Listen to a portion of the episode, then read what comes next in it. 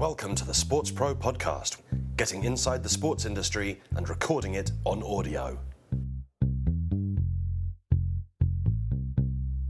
Hi, everyone, and welcome to another Sports Pro podcast. My name is Eoin Connolly. I'm the editor at large at Sports Pro. Uh, delighted to have with me this time Tariq Panja, who is a sports news correspondent for the New York Times. Welcome back, Tariq. Nice to be with you again.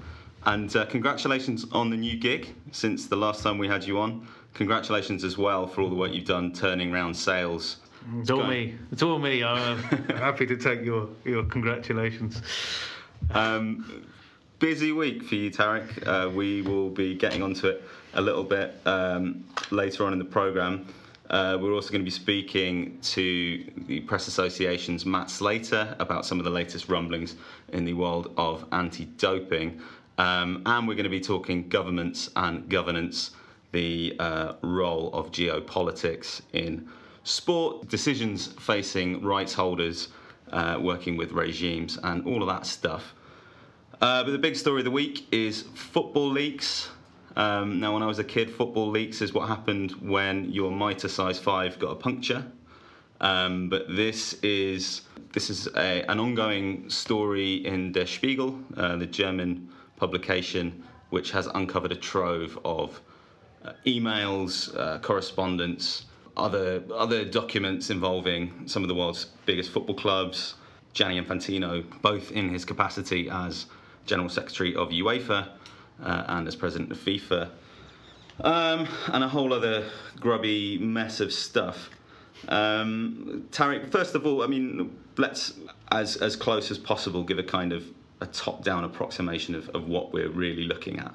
We're looking at the underbelly, the reality of the industry of football. We don't think we call it the sport of football. It's it's um, the actors involved, the money that is swirling around the industry, the um, politics, small p and big P countries involved in football and within the football ecosystem, the various relationships. What this is exposed, I guess, is this is how football works. Now, will that affect how some people follow the game? I'm, I'm not quite sure. We got games on Sunday since the leaks on uh, and Saturday last weekend since the since since they dropped. In fact, attendance didn't see anyone chanting anything. Social media, a lot of activity, I guess, but there always would be. You know, it's it's um, a very tribal sport as well. So you know, you have your aha. I knew City were cheating, say the United fans or whatever, or aha, I knew Paris Saint Germain were up to no good, says you know a Marseille fan or whatever. Um, and and FIFA, are we really surprised that there is underhand behaviour or, or, or, or kind of opaque practices in order to solidify power at the top of, of football at FIFA, etc. I don't know. These the details are interesting here. Mm. Or whether people are surprised, I'm not sure, but the details are really telling. Yeah, it's it's I suppose exposed what people have long suspected about how, how the game is run, the way that interests are kind of corralled in, in certain directions um, by fair means and, and foul. But another thing that it's uncovered that a lot of people have long suspected is that there are uh, senior executives involved with some of the richest clubs in European football who are not averse to the idea of a breakaway European Super League. It's um, a concept that's been discussed almost as long as, as the Champions League rebrand, kind of in the in the early 90s. Older. There, there are two things here. One is the idea of creating another tier of football where the very, very richest clubs are able to insulate themselves or able to kind of cream off a little bit more of, of the profit. But the other thing is this idea of a closed league, separating clubs, I guess, by, by measure of fame, because this is the let, us let's take this back a step. It's the it's the 16 clubs who are the biggest TV mm. performers who were involved in some of these conversations.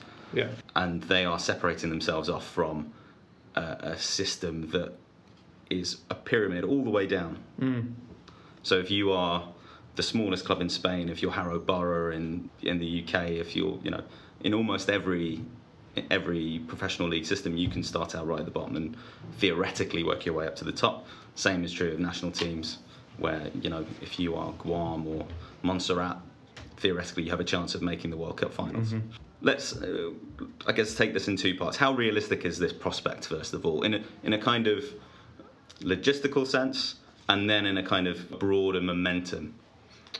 So, from a from a procedural point of view, I'm not going to uh, guess what the European courts, etc., and competition um, regulators do about it because I'm just not informed enough to give you, you know, a smart um, answer on that. But if you take it at face value that these guys might do this, so saying 16 football teams who are currently playing in, in various European leagues will leave those competitions because that's what one of these uh, leaked documents suggested as an option.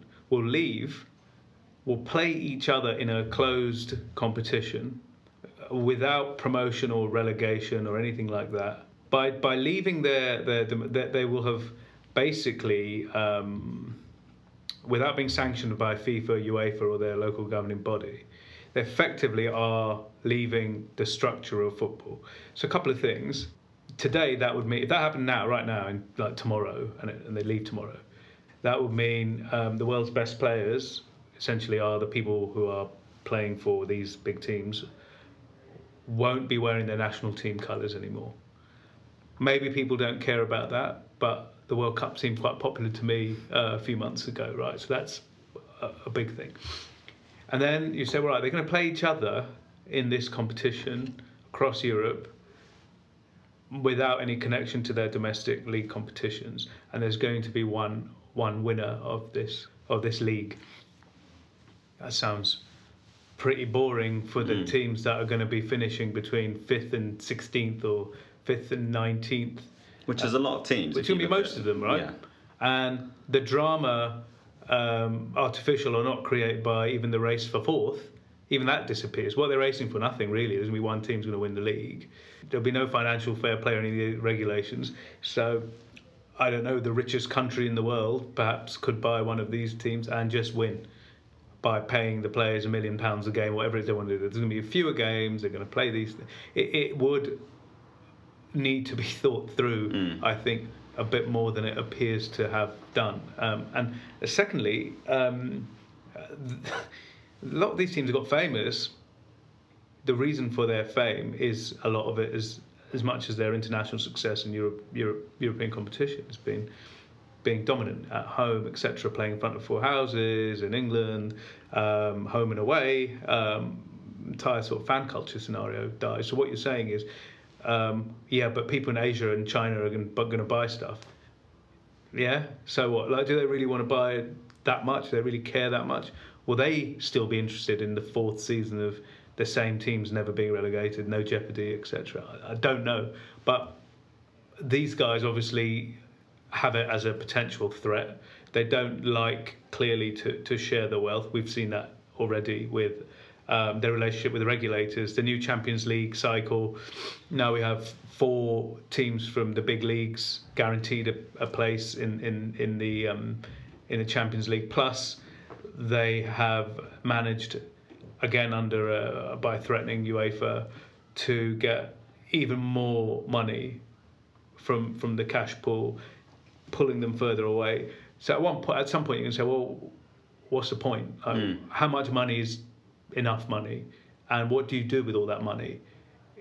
Great for players though, if if they don't care about the structures of football or playing for their countries and all that, and just just get extremely wealthy, potentially that that's quite good for them. Yeah, yeah. I mean, you know, one of the upshots of this is that those hundreds and hundreds of other professional clubs around the world are not going to go away. So you can imagine there will still be a, a football structure beneath this that would, would be intact.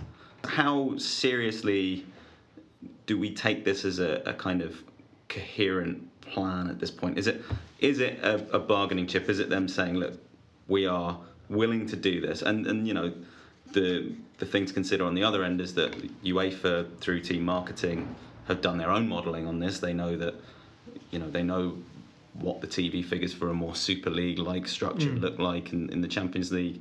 So what is this something that they're really serious about? I don't know. There's two. There's two uh, leaked sets of leaked documents with this. If I, if I um, remember right, there was um, a 2016 plan. Which we know is kind of that became a part of the Yeah, with, with Charlie Stillitano Yeah. and, and, and, all, and all of and all of this, and now there's this new Spanish, it looks like Florentino plan. Um, given that its key capital partners and documents, it's an advisory firm that he uses, drawing up this document, effectively asking for signatures this month. But a lot, a lot of the clubs, whether whether they're, they're being honest or not, and we must now um, question a lot of their their um, uh, ability to tell the truth, given given the information that's leaked, um, say that they, they, they were not aware of of, of, of this plan. Uh, I don't know. I think it might just be a um, a good to have when you go to a negotiation, but it didn't seem uh, fleshed out in a way that made sense to me. For example, one of these documents seemed to have uh, a few teams, six or seven, that would have ownership stakes. When uh, and I think Manchester United wasn't among the biggest owners of an ownership stake. Can you imagine Man United signing a contract like that? I, I find that really hard to believe. The the onus on a Premier League team or the need for a Premier Premier League team, an English team, to do anything like this is is far lower than than their the only reason their rivals want to do this is because the Premier League is so successful. You know, uh, the Bundesliga and, and um, La Liga they're trying to grow internationally, but they're never going to compete with the Premier League at this level, right? In terms of uh, like a global audience reach and, and that revenue, it's because of the Premier League that they want to do this. They can catch up The Premier League basically wants to be that global, global league, brand, right? Yeah. And now, look, so you know, the, only reason for the Premier League teams to do it is because they're greedy. Mm. There's no real need for them compared to the others. Now, if you look at Bayern Munich, they're dominating this league, which is. Um, Paris Saint Germain, Juventus is, you know, Agnelli's always pushing this stuff. He's even before the leaks, he went public saying he thinks um, league football should be reduced to um, a weekday tournament and, and, and, and big European hmm. competition should be played at the weekend. I mean, he's public saying this. You could see why, because in the end, they'll say, hang on a minute, we're never going to compete with the Premier League. Some of these teams have aging squads. Eventually, um, will they be pushed aside com- on a competitive level? Real Madrid and Barca need to build new stadiums, etc. Hmm. If the Premier League keeps growing, so hmm. yeah, long long way of saying I, I don't know how real Yeah. and how tomorrow this would be. Yeah. Is it an accident that this conversation has been taking place, th- this latter conversation, at a similar time to FIFA's project for, for an expanded Club World Cup? Or are the two things, do you think, completely coincidental? Yeah, I think it's also happening at the same time as UEFA's plans for the next major cycle of Champions League. Because at the moment they they made they tinkered with it. People say it's a major change to the fact that we've got these more teams from the big big five leagues and, and more money, but it's still essentially the Champions League as, as we more or less know it. The next iteration is under discussion of European competition in general at UEFA, and they're planning. You mentioned the Club World Cup debates going on, and then above all of that is it's a very boring um, you know set of words to describe, but you know international match calendar is the kind of you know focal point for all these forces because national team versus club football, um, how many competitions, elite level competitions, how many games, players unions involved like that that is the the, the, the debate is this is this issue of calendar. And all these competitions as long as they're under the aegis of FIFA as we have it now not some some breakaway group that will all be defined by by, by these negotiations over over, over calendar I think Mm. And of course, we have the disruption to the calendar in this next cycle with, um, because I think we're talking about 21 to 24, yeah. which is what UEFA are, are into the planning phase for now. Um, and the disruption will come when the World Cup is held in uh, in Qatar Yeah. in November, December. yeah Let's move on to just uh, just mop up some of the other the other leaks, the other bits of gloop that have found their way onto the shoes of, of the international sports media. The figure of Gianni Infantino appears several times through this, particularly some of the historical stuff around PSG and Manchester City um, and their attempts to kind of circumvent or not even circumvent, bulldoze the the financial fair play regulations in, in their various guises. Again, is this just an example of are we just seeing, you know, how the sausage is made, so to speak? A bit, and, and a bit, and I think on, on one level, I think it's is it that abnormal? Your two of your biggest entities and a negotiation and a settlement. Uh, you know, should he be part of that conversation? You know, I guess people say, you know, there should be Chinese walls, etc., Mm. and they should never happen. But I think it was kind of inevitable that these meetings do take place. I don't live on an island. You know, football is a small ecosystem. The the the relationships in general are extremely conflicted, and and and, and this has happened. I think what was also interesting is the sort of weird and wonderful actors that emer- emerge in this. Nicolas Sarkozy, for example, lobbying it seems for Manchester City in in, in, in, in this process. Again, a lawyer would UEFA would know better, but it seems to me that UEFA was petrified that its rules weren't good enough. These these um, clubs are so um, wealthy in terms of their backing and so kind of important to the image of say UAE and Qatar. They're strategically important things. These countries almost have the power, and you saw in one of the emails, um, you know, rather crudely say we can destroy UEFA. Can't remember which which which of the clubs, but either of them could have could have could have written that and could have thought about that because they have unlimited resources to take on this football governing body with a very um, curious set of regulations.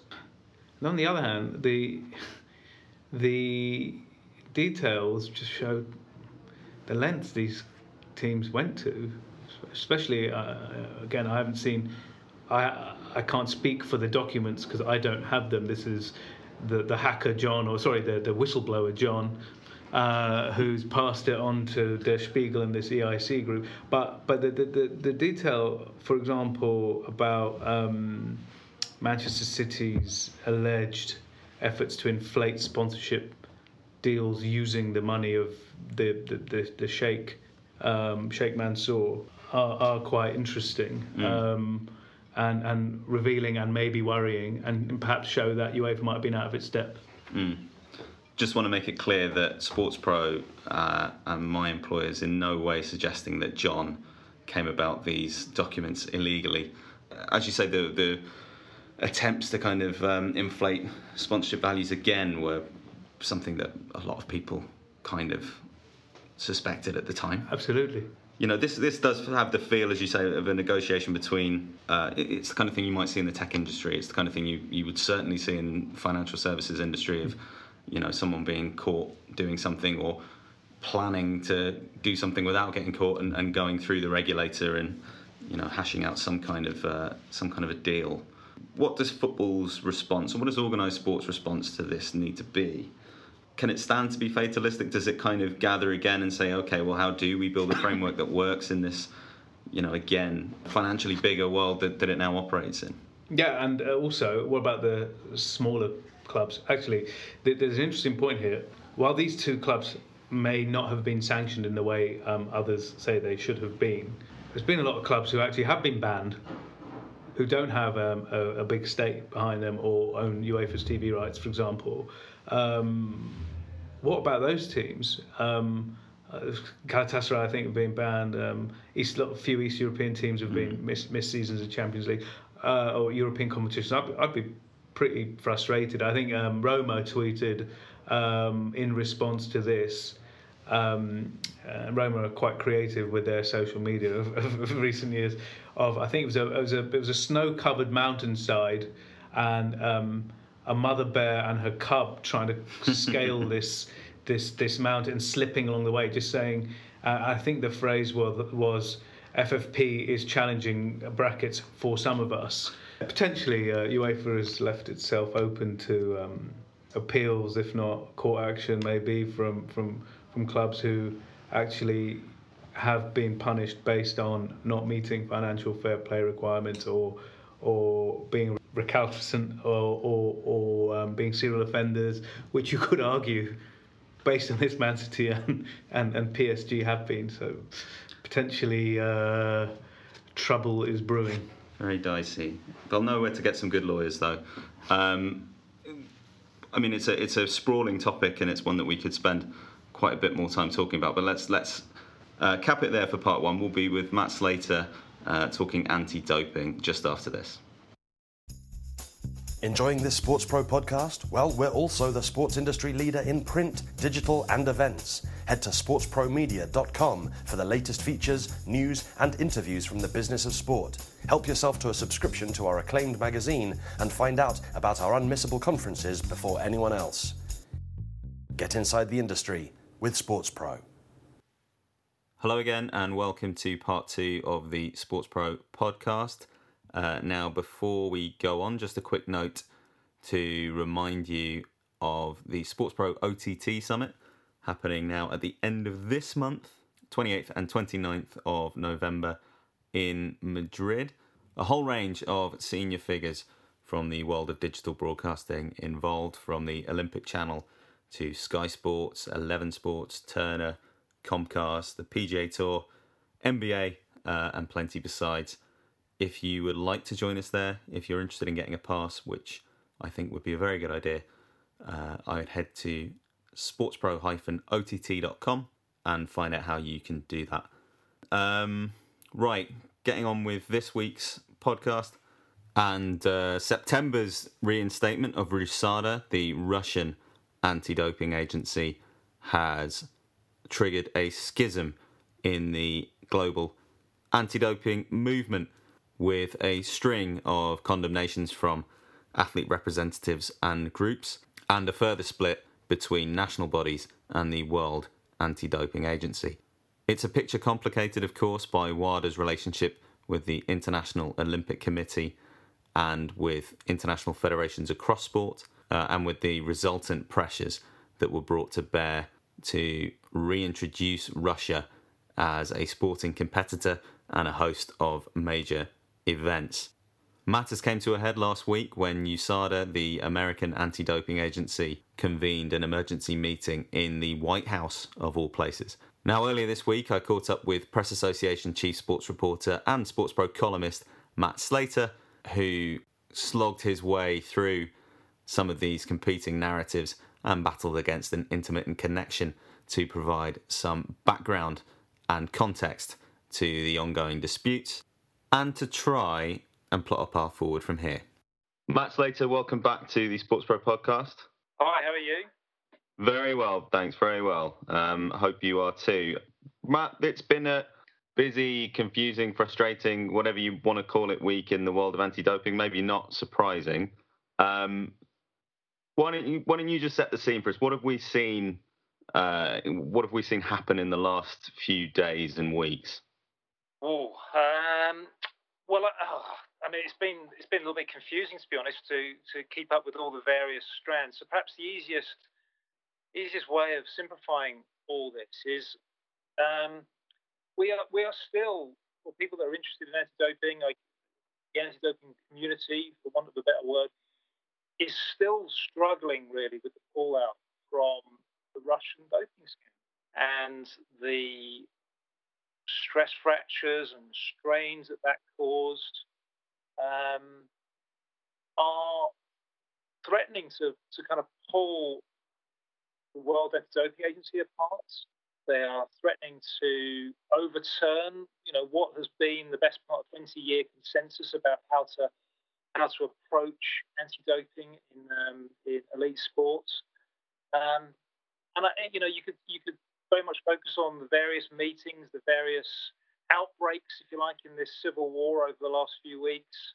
Or you could take a sort of very like long view and, and go right back to the beginning and how WADA was put together, how it's been from the very beginning a, a, a compromise, some people might say compromised organisation, half funded by sport, if you like, effectively International Olympic Committee, which which gives it half of its budget and provides half of its half people on the foundation board, half people on the executive committee come from the world of sports, and then the other half comes from from governments. But you know that, that's that's governments around the world. It's a it's an unusual organisation, and I think the shock of what Russia did has has challenged some assumptions about how it operates. Certainly challenged its way of doing things, resources. What do you do when it's a nation, a very powerful, uh, you know, sporting superpower, someone who really, you know, should be as a signatory to, to the you know code, WADA's rules. Um, you know, is, is providing some of the budget as well. What do you do when when they're the chief? It's been a really, really, you know, every time I sort of think we're getting through this Russian situation, something flares up that reveals, no, we're not over it at all. But the funny thing is, in the last few weeks, no one's really been talking about Russia at all. Russia, you know, arguably, as I say, the Russian crisis caused all this, but this has really become a an internal dispute between the various factions and voices at WADA. It's um, it's it's it's hard to see a way out of it. Yeah, it's it's one of those things, I suppose, where crisis has has revealed division rather than um, brought about cohesion. Very much so. At the beginning of this year, we still had anger about well, has Russia been properly dealt with? Has it been sanctioned? That's rumbled on all year. In that, um, WADA has has continue to hold uh, Russia to account in terms of it, its member association. That's the Russian anti-doping the Russian anti-doping agency, which has been wound up almost uh, ever since the end of 2014, I think. But WADA was under enormous pressure to to sort of move on, to, to, mm. to get RUSADA back in the fold, um, to, to get a Russian anti-doping agency functioning again, um, you know, you could argue for perfectly good, legitimate reasons that that's a big job for WADA to oversee. That's a big job for the international federations to do extra testing on Russian athletes whenever they get the chance. That's that's how we got to the position that has caused this most recent outbreak, and that is what happened a couple of months ago, where where WADA, with various caveats, did reinstate but, but much to the annoyance of various athlete who felt WADA had climbed down on the tough criteria initially set for reinstatement. It did it despite calls for more transparency on, on its kind of working out. It all did appear to be a bit of a, a backroom deal. Again, you could argue that's just the way it is often, you know, when you're dealing with uh, nation states. But it certainly left a lot of people unhappy because I think what they thought WADA would do is, is stick to this this roadmap. is written down. Okay, here's what you have to do to be reinstated in Russia, and they feel that it, it hadn't met these last two, three key criteria. And, and what we've got is a fudge. What we've got mm. is is is something that wouldn't be tolerated for an athlete who fails a drugs test. Mm. You know, that's written down in black and white, and you know an athlete signs up for that when they become a Olympic Paralympic athlete, and and and and that is how we should deal with wrongdoing on a national scale as well. So what we've seen really since that, that key decision to, to reinstate RUSADA, which which WADA sort of feel they didn't have a great deal of choice over, and they're actually, you know, they're not backing down. They they they feel that they should be proud of that. They've worked hard on getting RUSADA client again, and they're not going to uh, you know, just climb back in their box and, and pretend nothing's happened. They're going to continue to oversee what Russia's up to, and they're going to demand that Russia meets the things that it's recently agreed to. Um, but you've got national doping agencies, you've got athletes groups who are furious and think think that was a a, uh, a surrender, uh, and are saying that look, do we do we need to do we need to massively rethink how we've dealt with anti-doping for the last 20 years. Can we trust WADA? Is WADA broken? Um, and that's where we're at. Mm. I mean, we haven't really, have we really seen anything like this before? Like the event that we had uh, at the White House last week as we're speaking, you know, led by Travis Tygart, who's obviously, because of the achievements that USADA had with, uh, with the Lance Armstrong case, is quite well regarded in these circles, basically calling out the president of WADA and then being responded to in turn in, in London? I mean, have we seen this kind of internal fracture before? Um, I mean, yes, yes and no. I mean, look, Travis Tygart's been been doing this for, for eighteen months or so, two years or so. You know, he's been he's been the the loudest critic of, if you like, the anti-doping establishment. And over the last year, we've seen the national anti-doping agencies certainly, let's say, the 25, 30 leading ones, and, and, and by that, you kind of mean the Western ones, the ones in North America, Japan, Australia, New Zealand. Um, you know, the, the, type of countries that win medals, the wealthier countries, the ones that, that, that do function. Um, they've been very upset, as have athletes groups, be they in Canada, the States, UK, Scandinavia. You know, they, they, they've basically been singing from the same hymn sheet on the need to be tough with Russia, not to back down from the suggestion that the IOC were way too willing to move on, you know, get things back to normal. You know, they, they, they wanted they wanted they wanted Russia to be to be dealt with, and um, and what we had last week, which was unusual, I think, was there was a big meeting in Paris. Uh, national anti-doping agencies have been united, or certainly the ones that talk have been united for quite some time. But we had a, you know, a fresh statement. They wanted a bigger voice at WADA. Disappointed with the, you know, the decision around RUSADA reinstatement. We had, announcement from them, I think on the Friday. The following Wednesday, we had a kind of repeat of that with a bit more glitz and glamour and some added stardust in terms of athletes. But the main point was the backdrop. It was at the White House, mm. um, and that that that was new. I think. I think that, you know the things they were saying. A lot of the messaging was exactly the same. It really was. The, the, the points made were not new. It was where they were made, and I think it's interesting for a few reasons. You know, one, of course, the United States uh, is the largest single contributor in terms of national governments to WADA's budget, so it has a voice. Uh, it's also, the United States as a nation would be the largest single contributor to the Olympic budget. And then they're hosting the 2028 Olympics. Mm. And, it, and it, there is a growing rumor that they might have to rescue the 2026 Winter Games as well, because we're having mm. a very, very disappointing uh, bidding contest for the Winter Games. And uh, many people think that uh, a kind of red balloon is going to go up soon, and, a, and a, you know a, rescue. Please, have, can, you, can, America? Can you come up with a credible candidate, please, for the 2026 games? And you know, and, and if that happens, games you've got 2026, 2028. You've got America effectively owning the owning the games for you know for for, for a, a big big chunk of time at a time when its and many of its athletes are really angry with the IOC, WADA, Russia. You know, it's it's the fault lines are obvious. Yeah. How significant is it that all of this is happening now when we're approaching the end of Sir Craig Reedie's final term in, in charge of WADA? Do people feel like they can move now and, and make something happen? Yeah, look, I mean, this is politics, isn't it? So term term limits, elections drive a lot of this, just as they do in any other in any other walk of life, in any other walk of politics, in any other sort of variety of politics. And and um, Craig Reedie, his his term is up next year, where there's an awful lot of jockeying for position. The way WADA works is it alternates its, its presidencies between sport and governments. So we've gone sport, government, sport. It's government's turn.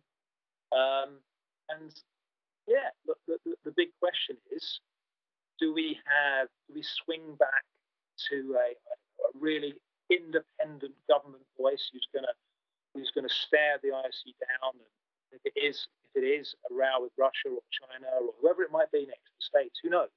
If, if, it, if it's that, it means you know upsetting a few international federations and, putting their budgets in a bit of difficulty and saying you know that country cannot host anything for a while, that country cannot come compete for a while. You know, if, if, if that's what it takes, and then you know that's what we're going to get, or are we going to get a, more consensual? Let's kind of work together.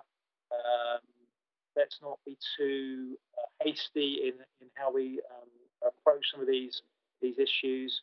We just don't know. People are sort of suggesting some names. The obvious one current vice president, because if whoever would be president, let's say sport is president, so the vice president would be government, and that's Linda Helleland, who is a politician from Norway, who is in the last few years has has become almost like the standard bearer for for the National Anti-Doping Agency athlete voice. Let's let's not let the IOC and their political machinations govern how we deal with very very serious wrongdoing. Let's stick to what's written down in the rules, and if it means being really really strict with Russia, but let's be really really strict with Russia. And uh, there are various people saying she hasn't got a chance because she has nailed her colours very firmly to, if you like, the uh, the rebel alliance. Um, you know, the IC just just just won't tolerate that because let's not forget they do provide half the money and they provide probably more because because they are more coherent. You know, they do have a big a big say, a very big say at WADA. Um, so it's it's yes. Look, who replaces Reedie is is is huge huge. Yeah, and and finally, I mean, through this whole episode, um, and in particularly the aftermath, and we've seen, you know, the kind of the rush to to get back into Russia for for some of these um, for some of the, the the federations involved in the Olympic movement. How viable does a, a WADA that's not completely independent of any sporting organisation look now? Well, I mean, this is the, these are the big questions, Eoin, and um, you know, ultimately, this is going to come down to, to to fans at home, broadcasters, sponsors, people that want to host sports. And I, I don't know. I don't know. I mean, people people are trying to make the argument that it's happening already. That this is why, as I mentioned a few moments ago, that they're struggling to find hosts for the Winter Games. You know, they they had to do something a little bit unusual with the 2024 and 2028 Summer Games. But now is that is that because people are losing a bit of faith in in how elite sport, how the Olympic movement is is is, is handling doping, or is that because of rising costs? Is that because the actual product isn't as sexy and as exciting as it once used to be. Who, who knows? There are definite signs that people are unimpressed with the response to Russia.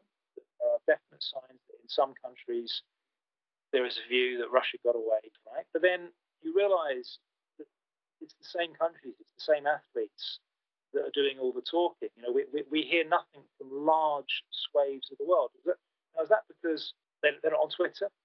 Is that because you know I don't read their languages? Is that because they don't Is that because they don't feel enabled to speak? So it's that's that's difficult. That's a challenge. You have to sort of try and work out how important this is to people. What is absolutely undeniable is WADA has spent the past four or five years totally obsessed about Russia trying to punish them, but trying to sort of get things back on track, and is now I is now embroiled in a in a, in a civil war. Is now embroiled in a kind of um, existential argument about what it's for, and that that can't you know just in terms of distraction, in terms of the amount of bandwidth they've got to think about things, that can't I don't know what this means for the movement. I don't know what this means uh, for our faith in what we see in Tokyo in 2020. I think that's down to the individuals. And, and, perhaps it's going to take longer for some of this stuff to work through.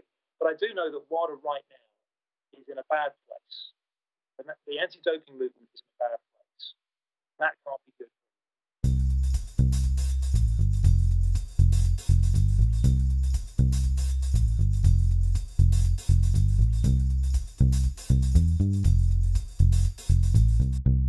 Welcome back to the SportsPro podcast. Uh, thanks to Matt for his thoughts on all the cheering anti-doping news. Some more cheering news this time from the world of, uh, of, of, international federations, or national federations in one case. The USOC, the United States Olympic Committee, announcing that it's going to take steps to declassify USA Gymnastics, which has failed, it would be fair to say, to uh, to redress the balance after after the fallout from the the scandal involving Larry Nassar uh, and his serial uh, abuse of gymnasts in his care during his time as a doctor for for USA Gym.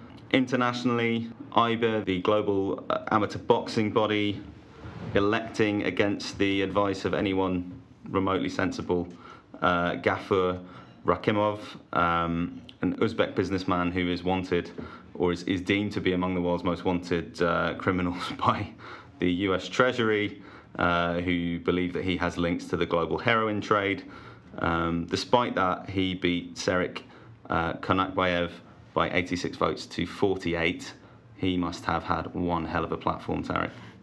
Fantastic uh, story, depressing story, but boxing has um, had governance issues since you know as long as I think we've been covering Yeah. covering covering this sport, and this kind of uh, is is the, is the cherry on that rotten cake, I guess. The the fact I think the Treasury's description of him, one of them was um, one of Ukraine's leading criminals. So you know, then you could say it has taken over world boxing is, is, is, is a remarkable thing. You can imagine um, the, the IOC's attention and the, the fact they're pulling their hair out. But I would like to add that the IOC does sometimes pick and choose uh, which which characters it goes after. Um, let's not forget Sheikh Ahmed is still warmly welcomed uh, in in the corridors of power at the very highest levels, even though you know he's a unindicted co-conspirator as well, as far as the um, United States Justice Department is concerned. Um, and, and and there are a, a few others. Um, we don't need to go into the details, but again, this is an issue of global sports governance, and I guess it also shows the lines of what's correct or morally right or, or, or how or governance, um, what's correct. There seems to be lots of shades of grey depending on, on, on where you are in the world. I'm sure uh, everyone can draw the line at in uh, uh, inverted commas one of Ukraine's leading criminals, but there just seems to be a lot of flexibility as far as people are concerned when it comes to probity, um, and it's across across the board. It seems in in, in sport. Um, and, just on, on, on that theme, very quickly, with the anger and angst about the anti-doping activities of WADA or, or inability for them to do their work as far as some people are concerned. And these voices are legitimate, of course, but very much based in Western countries, Canada, North America, and and um, Western Europe. Yeah, which is a point that Matt Matt made as well. Um, Where is everyone else? Do they care? Do they not care? Or or is it they're not allowed to care? But when we talk about global movements and opposition, we either need to make the point that this is a you know part a part of the world, or call out the rest of the world. So are you okay with like flimsy, potentially flimsy um, care over anti-doping? And if not, well, that's what we've got then. That is the global sports environment, and some people don't care if people are up to no good. Yeah. Speaking of which, he says with the confidence of someone who has uh, an absolutely gilded segue lined up. Saudi Arabia, the, the October there was a, an awful lot of discussion about the Saudi role in world affairs. It's something that you know it's it's been a periodic part of all of our lives, I suppose. The the, the outsized influence that, that Saudi Arabia has because of um, because of its wealth, in spite of some of its erasure of certain political norms, certain um, expectations around human rights, around um, you know its role as an actor in, in global conflict. We just had another one of those flashpoints in the last few weeks. Um, we, we discussed on the, the program last week with the um, uh, the murder of Jamal Khashoggi. Now you, you've been following some of their activities in sport, which have been more uh, prominent in the last year with with uh, the Vision 2030 project that that Mohammed bin Salman, the Crown Prince, has been pursuing. What were your expectations, I guess, following that along, of how it would affect some of the organisations that are involved in sport that have gravitated towards Saudi Arabia in, in the last 10 months or so? I think there's a blueprint for it as well. I think uh, sport gravitates to money. We've seen it uh, in the past. Russia, in some respects, certain sports federations, uh, Qatar in, in, in big, big way, and it's not just sports federations. It can impact the, um, I think, the audiovisual market as well. We've seen massive effect already, even though it's a very um, young project that they that they have under this very young prince as well. It's all it's all relatively the the speed um, at which they've attacked this this field sports is is quite breathtaking. I think in many ways. You have um, this sports minister or type of sports minister. I think that's what we would describe him as. Um, quite an outspoken guy, big big dude, Turki Turki Al Sheikh. He is um, very close, I understand, to the Crown Prince. Very, very good friend of his. Not sure he has any particular background in, in sports previous to this, uh, and I'm not sure he was a sportsman based on on, on his appearances on, on TV, etc. Um, but he has been very visible as as entities have been kind of hoovered up, including um, um, wrestling events. Um, WWE wrestling. WWE uh, that they've that they've uh, thrown the kitchen sink at and made a couple of events already. Uh, we've had um, um, quite surprisingly, I didn't see that one happening, but the the end of that boxing.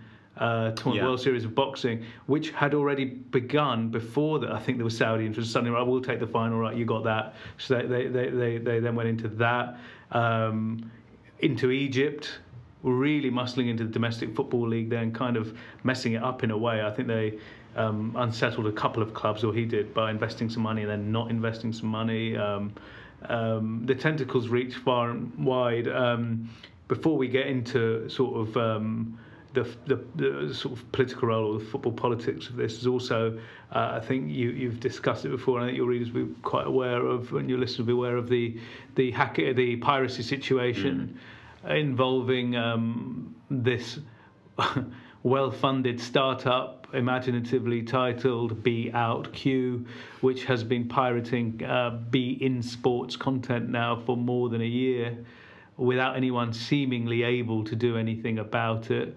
Um, the Saudis seem determined to deny it's it's them, even though the social media for it is in points to it being based in Saudi Arabia, uh, that you can buy it in Saudi Arabia, and that its website is geo-locked into Saudi Arabia.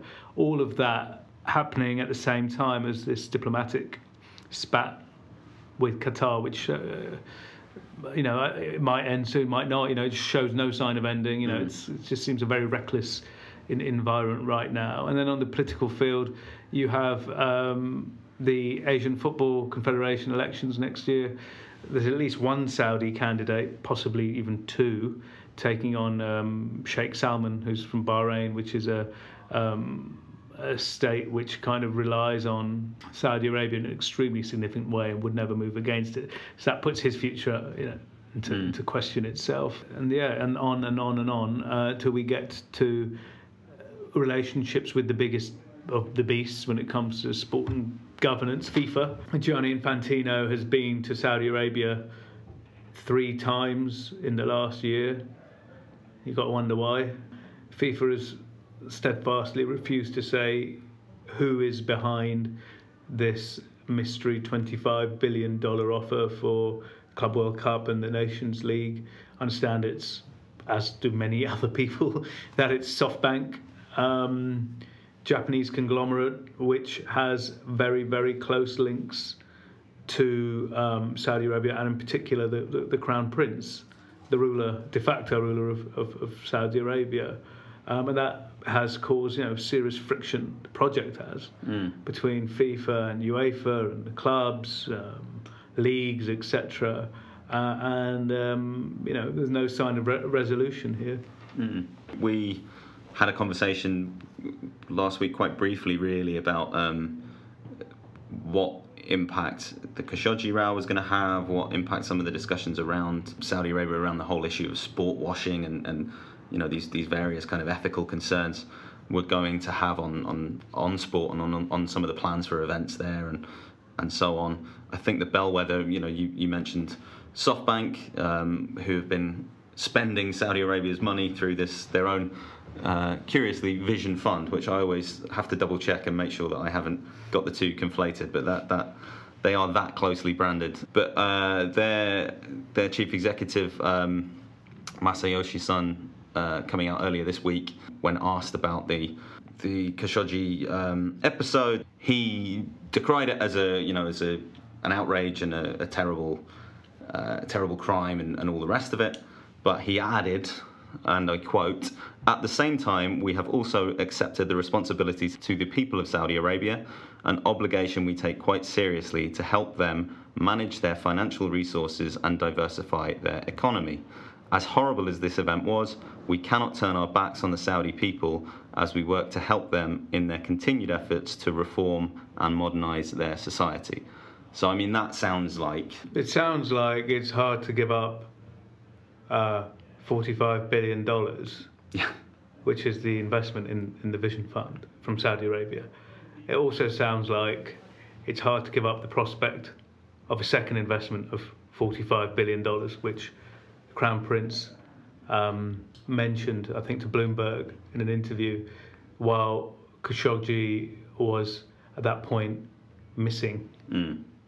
Um, sadly, it's fact of fact of life that business leaders are are quite comfortable holding their nose when high stakes investments are concerned.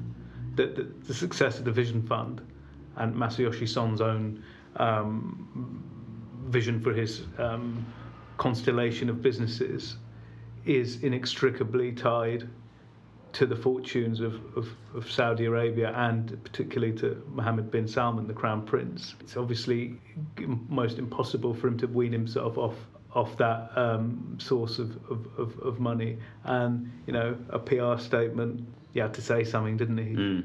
In the end, it's but, been quite that, a few days. But that does feel like the line that's almost like the invisible cloak that other others are going to are going to kind of don going forward. They're going to say, "Look, this was awful, but now it's about separating right. this regime from, although you know they're taking money from the regime, but the you know from the opportunity that exists here with Saudi Arabia that we can oh, yeah. create this new."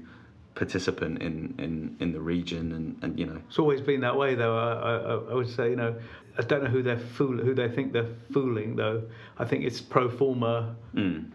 put a statement out hope the the wind in terms of headlines changes direction media will find something else some other outrage to, to focus on and they can be left alone to carry on doing their doing their business. It was interesting. There was the um, there was the conference Saudi the Saudi investment conference where I think um, several politicians and, and some business people were were um, kind of shamed mm. into not attending. However, it was also interesting that those who were attending made a point of hiding their badge. You know, it, he's still there, and it, you know, just that that just feeding at the teat. You know, that is a lot of money and um, uh, too too too much to resist for for a lot of um, countries, for a lot of companies, for a lot of investors, a lot of individuals. Yeah, this expansion of of, of Saudi activities in sport it followed some reforms, some of them more cosmetic than others, but some of them, you know, at least to an international observer, looking quite tangible. The, uh, you know, allowing women to attend matches, allowing women to drive, all of this kind of thing that um, perhaps brought Saudi Arabia into the ranks as far as people could could align it in their imagination with some of the other states in, in the Gulf region. But at the same time, I think what we're seeing internationally is a drift of more and more countries towards authoritarianism, um, an embrace of more and more countries that haven't, in the way that perhaps we might have talked about in the 1990s, say, mm. haven't opened up trade at the same time as opening up their laws and their uh, their customs to, to more people and, and becoming freer societies. Um, China is an example of they've, they've kind of come so far, they aren't looking like they're going to come much further, and it's not stopping people from, from investing there, and it's not pe- stopping people from trading there. And you know, lots of the democracies um, are getting less free. I mean, we're talking on the day of the midterm election, so we, we won't count the US in that in that yeah. collection just yet. But um, you know, you you spent a lot of time in, in the early part of this decade in Brazil, where they've elected uh, an uh, let's let's add the caveat potentially authoritarian leader, but you know his he's made his ambitions relatively clear. Um, is this just going to be something uh, that we have to cope with intellectually and, and and ethically that there are going to be more parts of the world that where people are going to be doing business that they're just compromised? I think um, we're in a moment in terms of politics where where where, where the status quo has been shaken up, obviously, and um, there's many reasons for it. Social media being one, and this this issue of fake news being another, the inequality, etc. But um, in terms of doing business with um, regimes we're not comfortable with, I just I, I, I think we've always been doing it though. Uh, we talk about it more mm. because there is more space to kind of there's you can send a tweet very quickly, an angry tweet or a, Facebook post or, or something, and then the, the narrative kind of is, is, is being fed. But um, in terms of ethical trading or ethical business, I don't know if it's any worse now than than, than, than, than it's been before. I just think maybe the public's awareness of it is greater mm. because of the mediums you know we just mentioned. You know the pursuit of of, of, of, of, of selling stuff to questionable regimes. I can't. I don't know. I can't see that going away. I think Germany was the only one, I believe, um, and it has been in many respects a bright spot against the authoritarian turn and perhaps doing the right thing over the last few years, where in the aftermath of Jamal Khashoggi's murder, she, Merkel's government said they would stop arms trading or being sold to Saudi Arabia, whereas we haven't, US haven't, mm. French haven't. In fact, Macron said it was stupid. Shouldn't equate the two things. We're still going to do that. And you know, meanwhile, since then, slightly belatedly, well belatedly, I'd say, we're seeing these horrific images coming from Yemen, which is a, you know, humanitarian disaster, um, partly linked to our business relationship with this country as well. But that doesn't show any sign of, of stopping. Um, and as for Bolsonaro, um, some of the things he's he's he's he's also not a new person. This is mm. interesting. In fact, he's a seven-term congressman who's got who never achieved anything. It's almost like a reaction to reality. Let's pick this guy who um, is, is openly supported, you know, um, the dictatorship, has fascist tendencies, at least in what he says, um, racist and homophobic. I mean, that kind of rap sheet it, it impugns the Brazilian population, I guess, in some way, or on the other hand, shows how desperate they are for a change, and I guess guess we'll see. Mm. Right, that's uh, that's a cheerful note to end it on. But let's let's change it up a bit, um, just so we're not kind of uh, we're not sending people off screaming. Let's find a note of optimism on. You've been you know you've been let loose in your time at the New York Times. You've been able to pursue some stories that are a little bit more unusual than perhaps on a daily sports news beat. What are some of the causes for optimism that you found out there in the world of sport? What are some of the things that, that excite you, that make you think maybe there's going to be a different way of doing things? Well, one, people still, despite all the people trying to ruin it, the, the, the actual enthusiasm and, kind of interest in sport is, is still strong, and people you know are, are, participating and it's drawing new new people into into the industry. I, I was recently in Spain, where which has uh, La Liga. Very conservative world when it comes to the management of its its football clubs. There's two two female executives running teams over their La Liga teams, which in, in the past might have been unthought un, of when you when you have you know the cigar filled rooms. They have now uh, forty uh, percent of La Liga's workforce is, is, is female as well, and the, the interest in, in, in the sport and being participants among um, a more varied group of people. Uh, is growing. That that's interesting, and from a, from a gender equality side, something quite interesting and, and positive. Um, Real Sociedad, uh, team in the Basque Country, um, last week changed their anthem, an anthem that the club has had for a long time when the players run out. Changed the word "Come on, you boys" uh, in in Basque. I don't know what the word is for that. Uh, to "Come on, the team." Uh, because they realise that 30 40% of their match attending fan base is, is female and times have changed. So, in terms of evolution, positive changes, I, I think there's some much more to be done, but the sort of diversity of people um, in, in, in sports and sports governance is, is, is broadening, and that might, in time, have an impact on some of the gloomier stuff that we, we, we discussed earlier on. Mm. I think um, on my recent travels, I've, I've seen that as a, as a big positive. Tariq, thanks very much for that. Uh, thank you for joining us this week. Thanks as well to Matt Slater for his contribution. Uh, thanks to all of you for listening. Back with you next week. Bye bye.